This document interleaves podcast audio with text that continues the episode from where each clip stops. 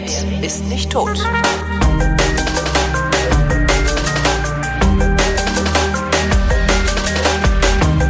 Willkommen zum Geschichtsunterricht einer Co-Produktion von Brit und DLF Nova und aus Köln zugeschaltet ist Matthias von Hellfeld.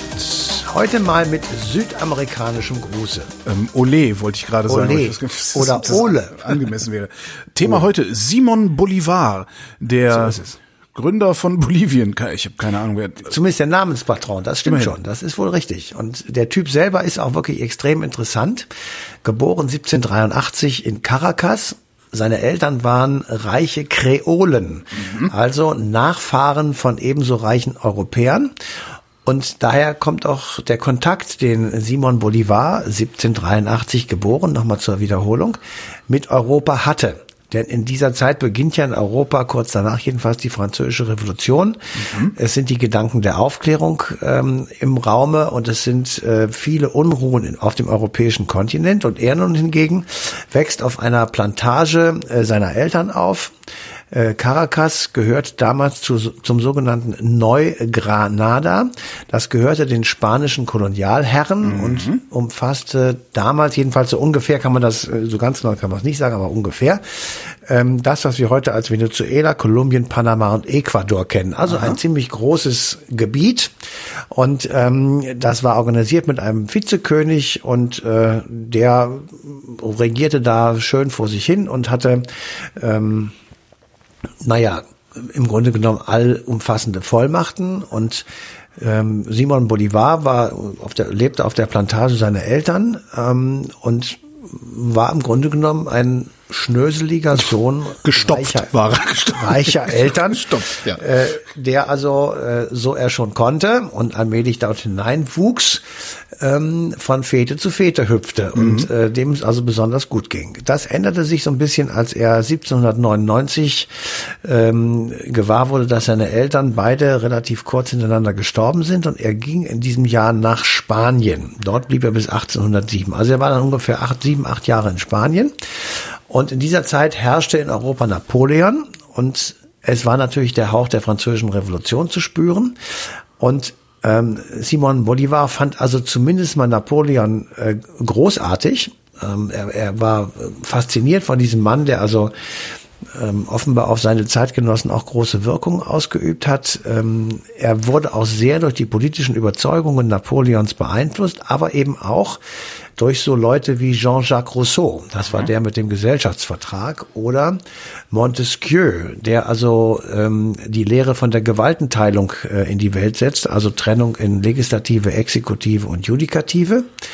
Ähm, aber er merkte auch sehr schnell, dass vieles von dem, was er dort in Europa zu sehen bekam, nicht so ohne oder zu hören bekam, nicht so ohne weiteres übertragbar war auf die politischen und sozialen Verhältnisse in äh, Latein- und Mittelamerika. Warum nicht?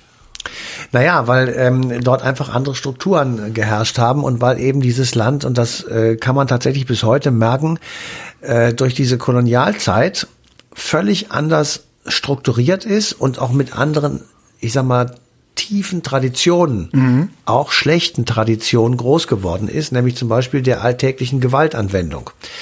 Ähm, wir reden ja, wir sehen ja gerade in Venezuela geht es drunter und drüber und es ist extrem brutal. Für unsere Verhältnisse finden wir das brutal. Ja. Aber die Menschen dort sagen, das ist bei uns normal, weil wir sind mit einer solchen Brutalität seit Jahrhunderten äh, groß geworden sozusagen. Wir haben die Kolonialherren gehabt, die sich hier brutal verhalten haben. Wir haben Militärdiktatoren gehabt, die sich brutal verhalten haben. Und wir sind es gewohnt, uns mit Brutalität und Gewalt von Leuten zu trennen, die unserer Meinung nach schlecht sind. Und das geht gegen rechts und links egal. Das hat damit nichts zu tun. Also ähm, in Venezuela geht es gegen einen linken, in Ecuador gegen einen rechten ähm, Herren sozusagen. Und äh, insofern ähm, ist das also äh, etwas, was eben für unsere Verhältnisse anders ist und was eben auch dafür gesorgt hat, dass ähm, ich sag mal, er der Meinung war, dass man das jetzt nicht eins zu eins sozusagen eine Aufklärung oder eine französische Revolution auf Lateinamerika ähm, bringen konnte. Aber was er eben mitbekommen hat und was er meinte, was äh, auch übertragbar ist, ist dieses zu der Zeit auch in Europa aufkommende Nationalbewusstsein oder die nationalen Strömungen, die es in vielen Ländern Europas seinerzeit gegeben hat, als Gegengewicht zu der als Besatzung empfundenen Anwesenheit der französischen Truppen. Und ähm, diese, ich sag mal, ähm, allmählich beginnende nationalstaatlichen Unabhängigkeitsbewegungen, die unterstützte er und die forcierte er, äh, als er dann äh, ungefähr 1808 wieder zurückgekommen ist ähm, und schloss sich auch den äh, einer Unabhängigkeitsbewegung in Caracas an und ähm, die wiederum, weil sie ja wussten, dass er Kontakte nach Europa hat, schickten also nach Europa und immer hin und her, um also auch dort Kontakte zu den entsprechenden Bewegungen in Europa zu, zu knüpfen. Und das führte im Juli 1811 dazu, dass in Venezuela ähm, die Unabhängigkeit siegte und eine Republik ähm, ausgerufen wurde gegen den Willen der Kolonialherren aus Spanien, das Aha. ist ja klar. Ja. Und dann kann man sich vorstellen, was passiert. Es gab also äh, Rückeroberungsbemühungen äh, der Spanier, ähm, es gab militärische Interventionen, Bolivar musste flüchten, äh, oben immer in der Ecke Neugranada, in diesem Falle flüchtete er nach Kolumbien und ähm, 1813 setzt er sich dann an die Spitze einer ich sag mal, Rückeroberungsarmee oder Befreiungsarmee in Venezuela. Das war erfolgreich und am 6. August rief Bolivar dann die zweite venezolanische Republik aus und damit sozusagen ist ein Ruf entstanden. Ähm, er ist der Befreier von der spanischen Kolonialherrschaft. Ja. Damit begründet sich ein ja ein Mythos kann man sagen und ähm, er ist auf einmal sozusagen der Held ähm, jener Länder, die eben auch unter diesen äh, ja wie soll ich sagen, unter den Unterdrückern, unter den Kolonialherren zu leiden hatten. In den Folgejahren gibt es das äh, lauter Gründung, nämlich die Republik Großkolumbien. Mhm. Dann wird Peru befreit ähm, und schließlich 1825 äh, wird das neue Land Bolivien äh, kreiert. Das wird nach ihm benannt.